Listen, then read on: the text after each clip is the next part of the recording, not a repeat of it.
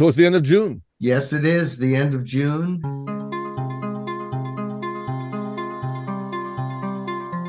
And June, May, when I grew up in Arkansas, and even when I've been in the DC area, Washington, DC area, seems like May's always been a pretty warm summer month, and June, fully summer. It just feels like summer. Just this week, there were a few days that where you know the heat was kind of uh, hot enough to be really obnoxious, just as my wife likes it, and uh, and so it's it's finally summer. It's a, absolutely beautiful here. It's uh, it's as good as it could possibly want temperatures to be. You know, I mean, it's like 72 or something outside. It's sunny, has a nice cool breeze, but it's warm all around, and it's just the right kind of combination. However, elsewhere in your neck of the woods, people are complaining about soot and and ash ash and a plasticky smell in the air and there's a little bit of haze and it's uh i'm really wanting to get out and play tennis and i don't know whether that's you know safe. I mean i don't figure i'll fall over and die but you know i'm not really looking to do damage to my lungs. Um so anyways it's uh it's it's hard to know you know from the dire warnings to the you know what the numbers really mean you know what's what's safe and not safe. At a certain point not going outside and doing anything will start to get really unsafe uh, if it's an extended period of time but but we shall see. I, I definitely will get outside long enough to barbecue something over this uh, kind of four day uh, weekend. Right. I don't even remember when july 4th is. Is it on a tuesday? Tuesday. It's a tuesday. Okay. And the third is not technically a holiday. And I, I, mean i'll be working on the third but uh but it's not like you can reach people. I can't imagine that there's many o- offices in america that you know if you got something to do do it. Otherwise have fun. well banks and governments are probably closed on th- monday right? I figure they are but i don't know i don't that's know. interesting interesting i mean they keep on adding more and more uh holidays you know, maybe they should just declare every day a holiday and stop paying people. that would be furlough the, the the government and the banks. The banks, we might need them to come back in every once in a while, but well, this is a week with some big stories in it. It ended with the one that's uh, gotten a lot of talk. It began and ended with the court, and let's talk about both of them. The the first one was Monday's High Court too busy and this is a challenge of the California AB5. And regular readers of Common Sense at this is commonsense.org or in your email. If you sign up, it's easy. Every every day, every morning, we send it to you. This was challenged, appealed up to the U.S. Supreme Court. The U- U.S. Supreme Court refused to hear it. Now they they refuse to hear most cases. They get more cases than they can take, but you know they have been taking fewer and fewer cases and they really i'd like to see productivity increase not decrease so the reason it's so bad that they didn't take this case this is a law that california passed designed to wreck the gig economy designed to force people who work as freelancers to become employees and maybe heighten unionization as if that's what we want our legislators scheming behind the, the scenes. And uh, but that's what they were doing. And and of course to them, their view of a freelancer is someone who hasn't gotten all the benefits of the world as they see it, where the union you pay union dues, and now you have the big strong union, and you're always marching. And you know, if there's a statue of you, you have a lot of muscles. You know, and I'm, they have all these statues in D.C. It's like, okay, you're not really, you don't have that many muscles, but uh, but so this it's a it's terrible legislation. Of course, I know a lot of people who are who are freelancers and who like being, believe it or not like being freelancers, and uh, and this, in essence, caused a lot of people who were in California to lose business as people didn't want to have to go through the rules that they had to go to through to to keep them hired. So it's serious economic stupidity and harm done purposefully because they want to remake our economy in their image. But it also happened to impact people who collect signatures on petitions and campaigns who go door to door. And freedom of speech, freedom. You know, it kind of like in in trying to remake our world in a socialist fashion with California characteristics, they swerved and killed freedom. Oh, shucks. And so you might think they'd back off and go, well, let's re- resuscitate freedom and then I'll see how much of it I can destroy over here. No, no, no. They don't care. So nothing's been done to protect these campaigns. I mean, it, it's it's insane that if you hired a bunch of people to go door to door for two weeks in a political campaign, where maybe you're you don't have a lot of money so you're not on wall to wall TV like the other person is and online and all the digital and blah blah blah. You've got people who are going door to door. They have to take off from their job so you got to pay them something. They're all struggling. They help out at the soup kitchen you know these are all wonderful people. And but you have to hire them as employees you've got to buy insurance you've got to you've got to get unemployment insurance you got to get workers comp you got you've got to do all kinds of things that in fact other parts of the law they gave certain exceptions to their favorite businesses or or problems that their friends might run into. But here no accommodation. So it's completely ridiculous. And it doesn't affect much of the you know the country other than california obviously because it's a california law so maybe the court decided, well, this is one, you know, you decided to live in California, it's your fault. But this is a, it's a, just a horrible attack on political campaigns. And it's a horrible attack on political com- campaigns because it's a horrible law that's an attack in the first place and should be repealed. And any court that gets around it should look at it and realize this is the legislature purposely inflicting harm on businesses they don't like and workers they don't like. Do you think that part of the goal always was against signature gatherers? No, or is that, or is, or is that just sort of a lagniappe for them? That's oh, that's extra extra goodies for them. Yes, yes. oh, oh, good. Oh, shucks, we we wiped out that industry. Darn, they have tried to wipe out that industry, and they have several times uh, Arnold Schwarzenegger uh, uh, vetoed it, uh, and then uh, Jerry Brown vetoed it. But they have passed laws saying you can't pay signature gatherers on a per signature basis, which is, of course, the only way you'd want to pay them.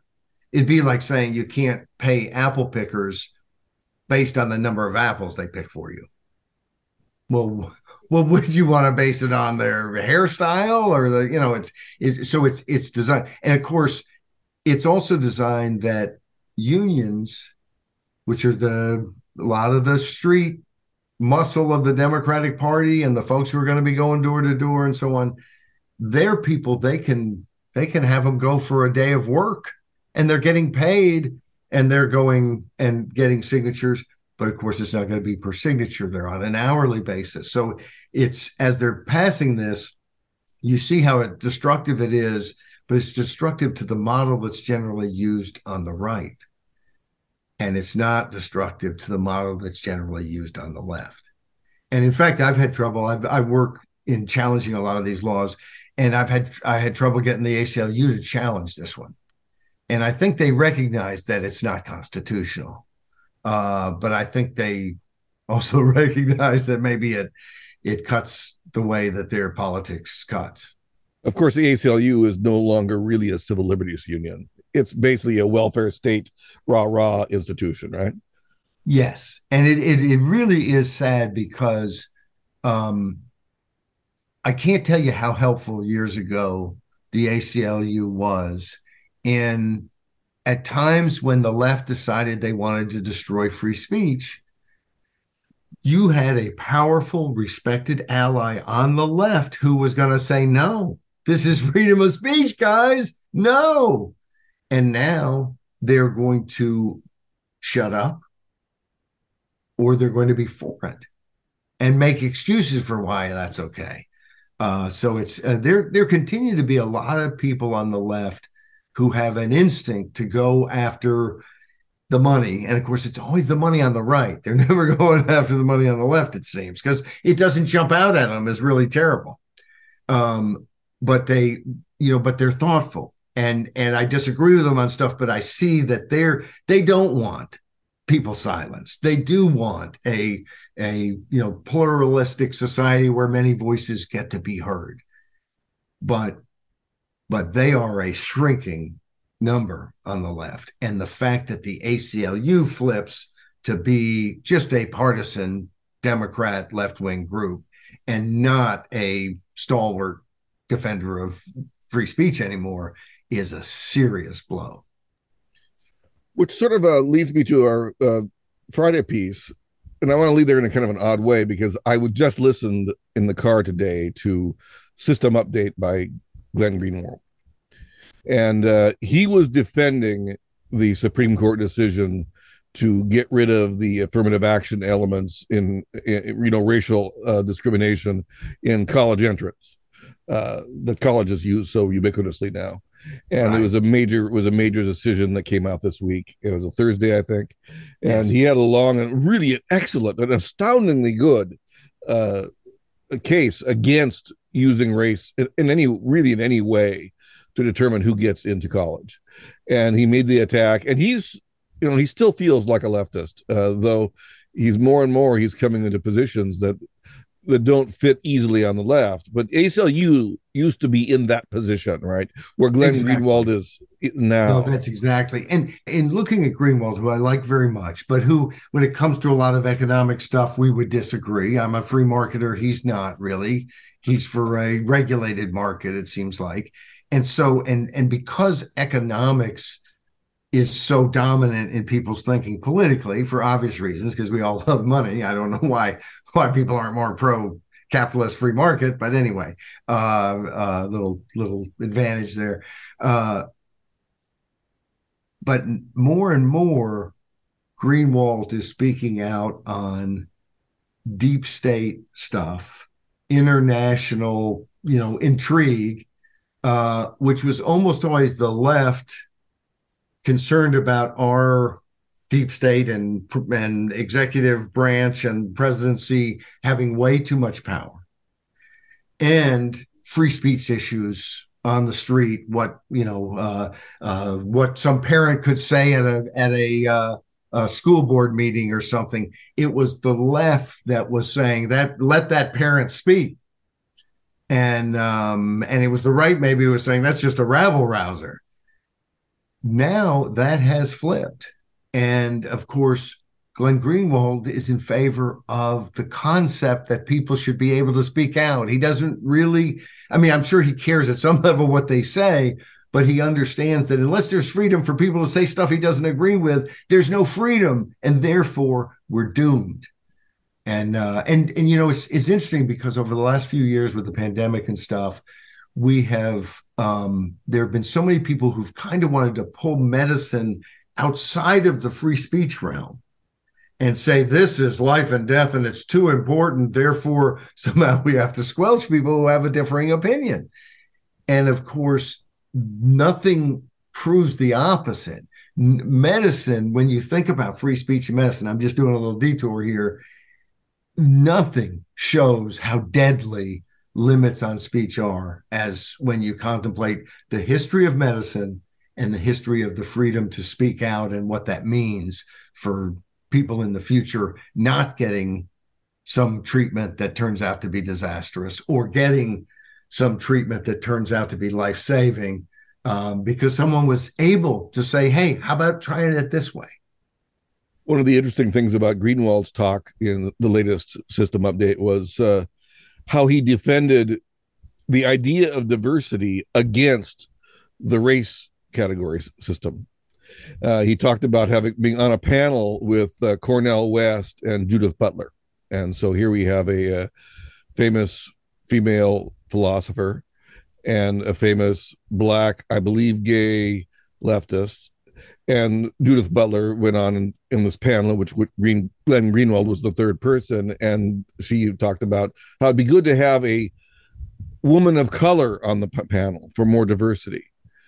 And Glenn Greenwald's response was so good because well, is that really diversity? And do you really want just a woman of color? Would you want Candace Owens? Is one of the many examples that he gave, and and and immediately uh, Cornel West just came down. It would, it would be worse if she were on, if that kind of person, the kind of person he was talking about, and he and he basically well demonstrated that this whole thing about racial diversity is a cover for what I believe is the main obvious goal of the universities and the whole system of the insiders, and that's a monoculture, the monoculture of an ideological position. And right, Butler right, and, and, and, Cornel West are, are, you know, that far apart, you know. Yes, yes. What they want is rule by the academy. Yes. Um, and and and they would argue they want rule by the smartest people but they would want the rules in determining smart people to be determined by the academy and be determined not on the basis of how smart you are, but how it how close you are to the ideology of the academy. We probably and, should and, mention the piece though that you wrote for Friday, affirmative action disaffirmed. Oh, I like that title. I don't know why it's kind of big words, but affirmative action disaffirmed, and that's about, about the racial uh, yeah. knockdown of the racial categories uh, for selection. And in this particular piece, uh, there's a Texas legislator uh, who is Asian American and who refers to this as white supremacy.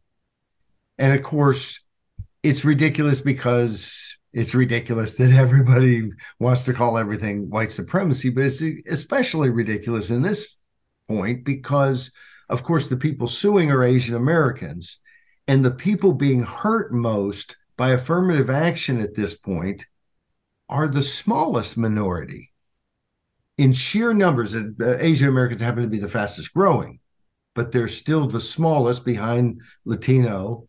Um, I understand that there's some white professors who want them to be called Latinx, but so far my my poll of actual Latinos and Latinas and so on is that no, they don't. Uh, but anyway, uh, and then and and African Americans, uh, they're the Asian Americans are the smallest group. They are the most damaged by far by affirmative action in education. And the reason for that is because they're kicking butt educationally. And just to go one step further and jump out on a limb, they're kicking butt educationally because they have intact families. It's as simple as that.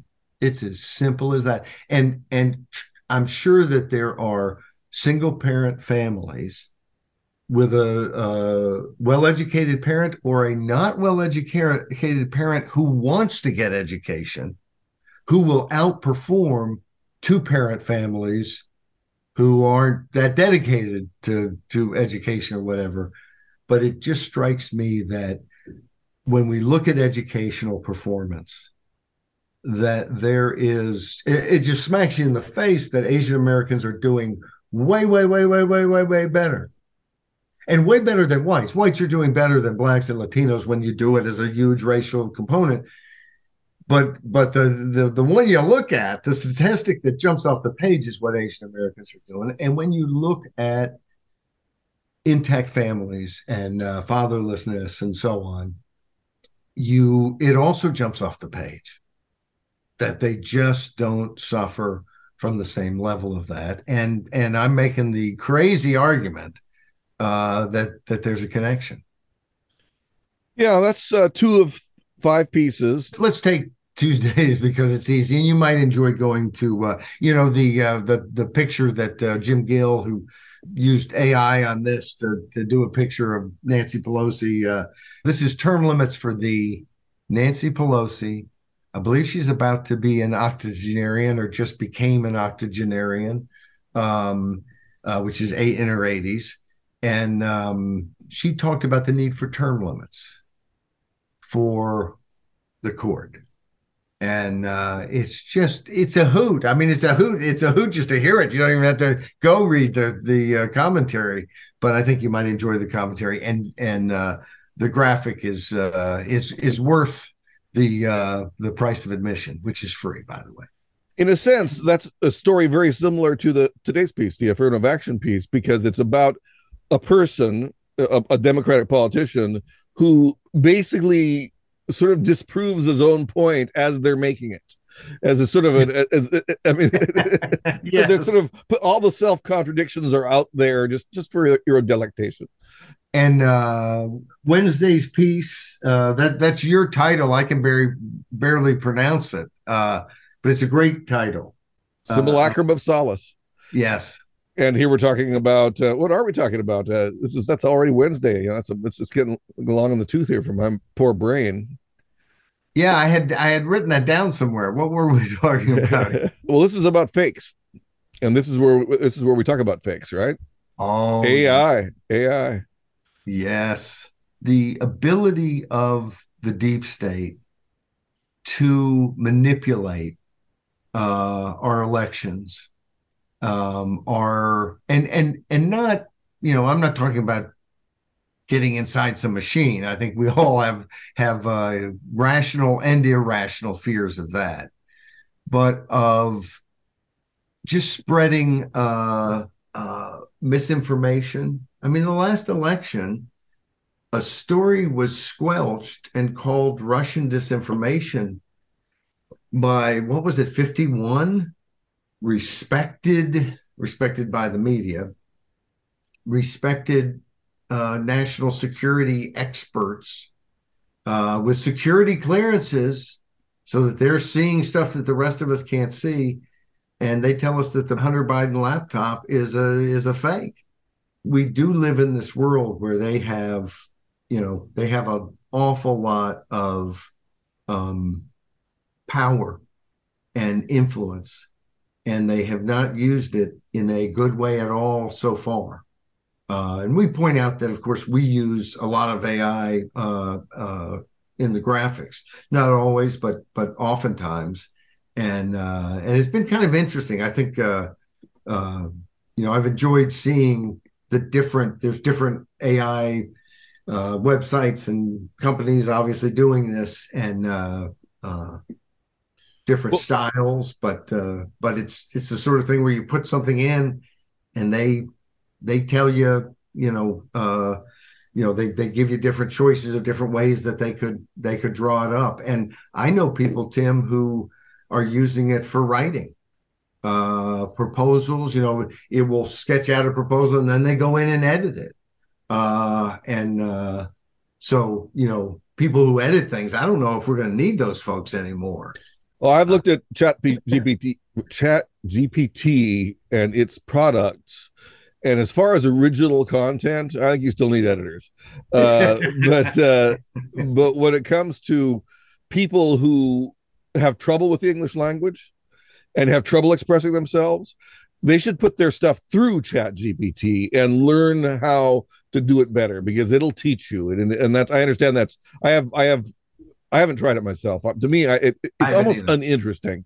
Uh, but I have friends who are very, very interested in this, and they say that the best use of Chat GPT at this point is uh, to correct your what you've done and give you hints and, and all that kind of stuff. Uh, this piece, though, is about AI and politics and using AI when when you use you know on the site you use an ai image it's obvious that this is a caricature in some way. I mean there are two pictures of donald trump looking at a, a lizard alien but there have been people who've used mayor candidates in you know toronto and chicago and various places who've used uh, images made by ai that when you look at them you realize oh that's fake like the woman has three arms and right. but it, but it looks perfectly reasonable and it's a way of making it look more impressive and it was very cheap I don't know when they're going to start charging us for all this stuff they're doing. Uh, that's one of the things I've heard no one talk about is that all the work on on this stuff is looks like it's lost leader stuff.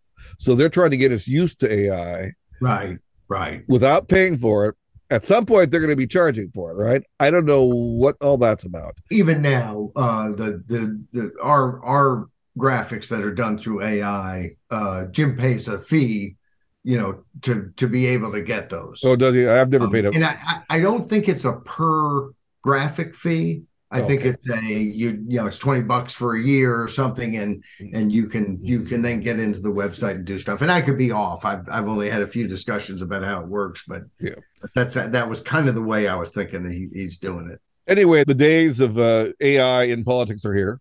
So I guess we should just watch what we're watching even closer, eh? I don't know. Well, and you and you kind of think, look, there's no there's no group in society that there are more plagiarists, more dishonest people doing fake crap. It's like these guys didn't need AI. I mean, they can they can fake much, many of us out without AI, and uh, it it doesn't bode well. But you can see with technology so much, and I think um, you know I've spent most of my life, even though I'm a I'm a little bit of a anti-technology person at times when they frustrate me because it's not my forte. Uh, but you see the you see what it can do. It's just so exciting. And in latter years, seeing the the Chinese surveillance state, seeing the U.S. surveillance state, and seeing people largely not nearly as worried as I think they should be about it. Um, you know, we for us people uh, around our age, uh, and we think of what the world's going to be like when we're gone. It it is it is scary, and I and I think people, I think a lot of people. One of the scary things is we remember a, a world before you had quite as many gadgets and so on, and remember that it was a quite pleasurable world in a lot of ways. It really was not such a bad place, and uh, and and and you just see that that you know 1984 that was once a futuristic you know picture is and even the truth is even then in the political nature of it was right on at the time but but uh, but i worry that that we live in a in a world that you could see 20 years from now that if the folks in charge don't like it machines are going to be telling you what to do, where to go, how to do, how to go there, and if you don't do it, they're going to do something to you, and you, you know you may never have an appeal to a live human being, good or bad. It it may be a button is punched and you were driving to the beach and all of a sudden you're driving to you know go sit in some tiger chair somewhere the thing that i think you know people our age should consider about um, privacy online more is probably using a VPN. I mean, that's the least you can do. You got to use a VPN, but you know that the Republicans, in after the, one of the recent scandals that came out, their their their famous uh, you wrote about it, uh, their their famous attack on TikTok, it basically prohibited VPNs in the United States. That was one of the many things that horrible legislation did. Oh yes, yes. The yeah, we got to get TikTok and every other voice. yeah, society. I mean, VPN uh, is the thing that could actually save you from lots from China. Maybe it's it's amazing what these politicians will allow themselves to cover for, uh, Republicans and Democrats, because that was the Republicans who wrote that into the into the law, or, or at least let it go through. Can a uh, senator or a legislator just mark out the sections that their assistants wrote that are stupid isn't that isn't that possible? I don't think they read them. I don't think they understand enough of it. Once their assistant wrote something down, that's good enough for them. Anytime they're talking technology, it is scary how stupid they are. And you know, and and and for younger people who get it all kind of instinctively, they have to really be horrified. And my experience on other stuff is that the people passing our laws are not very educated about stuff. They're not very knowledgeable, and uh, and that people who do have knowledge, who think public policy in a certain area is off, uh, sometimes it's off because of political corruption. And we want it to be off because that's how we get our graft and our buddies get our graft, and then they keep us in office but it's also sometimes off because they're clueless because they don't know what's going on and they're talking to someone who's an expert. I can't tell you how many congressmen have talked about other congressmen who are experts on this and experts on that. It's a, it is a hoot. They're experts on nothing. They're experts at BS.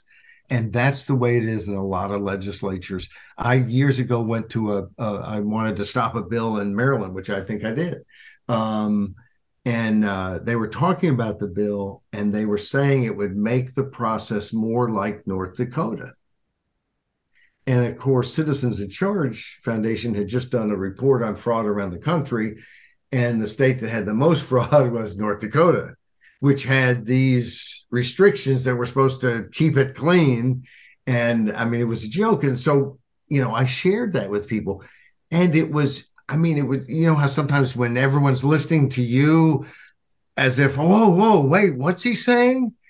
it was, you know, it, it's a great feeling. Wow, I'm like the keeper of knowledge. And you realize because I know a little something, everyone else in the room with the power to change the laws for the state of Maryland know nothing, know nothing about it.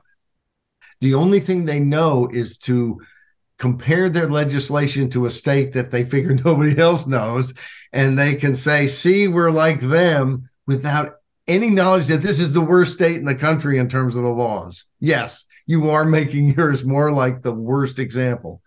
If I hadn't been there that day, I kind of think they would have passed that bill and would it have made it all the way through? Who knows? You know how things go, but it sure may have.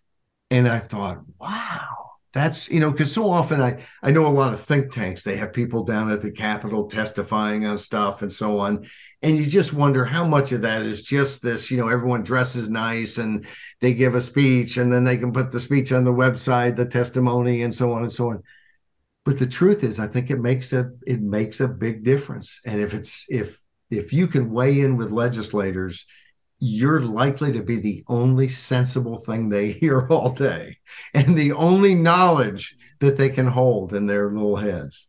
You know, you almost set up the uh, last piece of the week, which was taken for billions and billions, because well, the, the point at the end is really these people don't know what they're doing. They don't, they seem to think that they can just do things. So why not, in this case, give $1.2 trillion in loans to small businesses? in the space of a few weeks. And that the infrastructure they've set up will somehow handle that. Well, it handled it in a certain way. this is Small Business Administration, 1.2 uh, trillion is what they gave out, and it was 200 billion at least of fraud.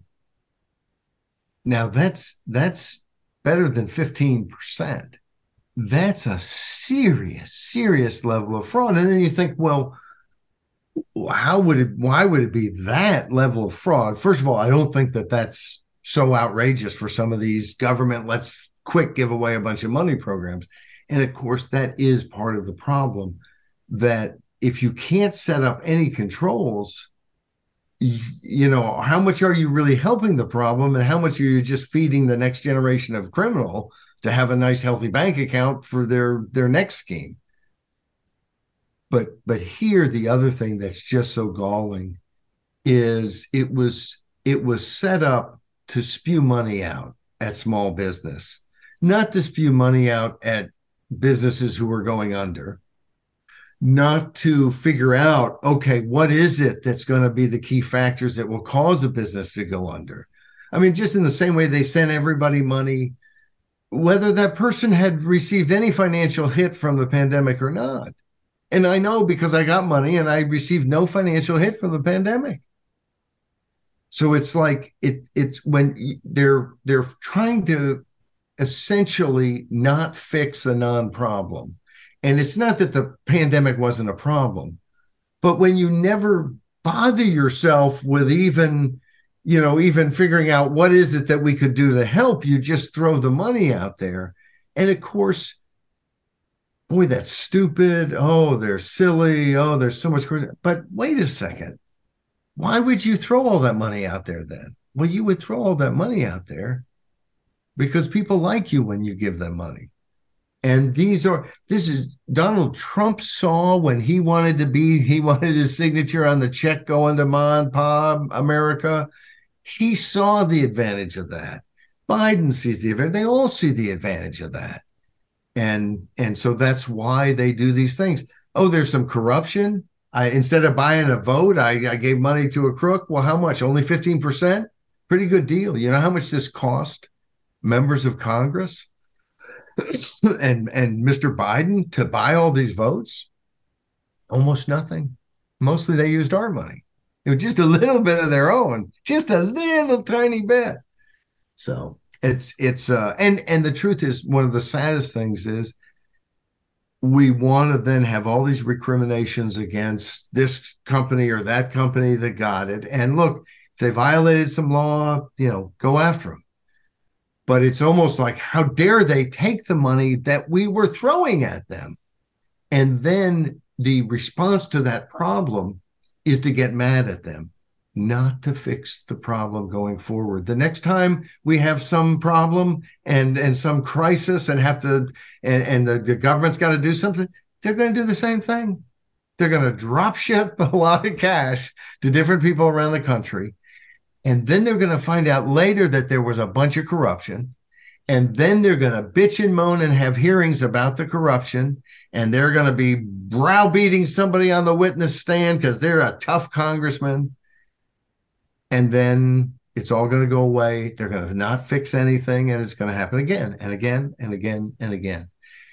And and we could say it's because they're bad congressmen but it may just because they're smart and they know how to hoodwink us because they you know i've pointed out i remember a column i wrote years ago about uh, uh, uh, something about stupid or worse. I think was the title of it. Um, I'll bet if if you searched it, this is commonsense.org, you could find it.